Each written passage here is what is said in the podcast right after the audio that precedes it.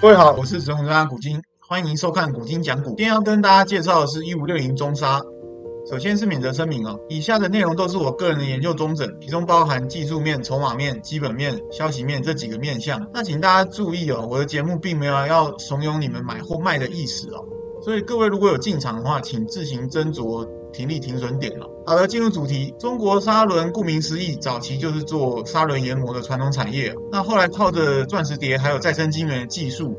切入到半导体产业，近年更成为台积电先进制程的重要概念股。那特别是钻石碟的部分啊，是中沙的核心竞争力所在啊。近年更是一举超越美国 3M，成为台积电三奈米最大的钻石碟供应商啊。那中沙针对钻石碟部分，今年也是持续扩产。此外，公司目前也积极开发两奈米的产品，预估二零二五年将有机会放量。那就目前产业面来说呢，对中沙而言有两个有利的趋势啊。首先就是半导体的技术会不断的往高阶先进制程做开发，那这个无关乎景气好坏啊，是不可逆的一个趋势哦。那另外就是说，这个目前半导体产业还是处于一个相对低迷的状态啊，那正要谷底往上了。那如果说整体产业包含记忆体这边能够在明年如期复苏的话，对于中沙的半导体业务，也就是钻石碟还有再生晶圆这边都可以正面的期待。那最近九月底的时候，中沙有举办一个法说会，那根据永丰证券的一个推估哦。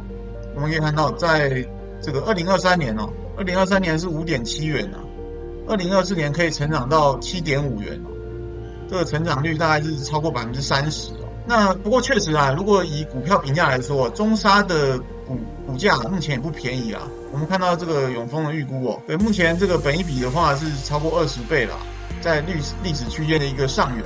好，那最后来看筹码面。那这个部分呢也很有趣啊，我们可以看到之前在六月中还有七月中这两波上涨，几个关键分点的主力，像兆丰金竹还有凯基信义哦，都有明显进行吃货的一个动作。那两次合计超过一万张以上，也就是说买了十几亿哦，算是非常大手笔了。那本波的这个上涨呢，已经突破了前波的一个高点，但是那些主力仍然看不出什么出货的一个迹象，那感觉对股价的企图心似乎还蛮强的，所以说。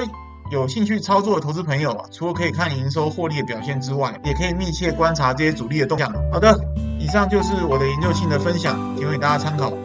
投资股市要用功，请你给我三分钟。我是陈永山股晶，我们下次见。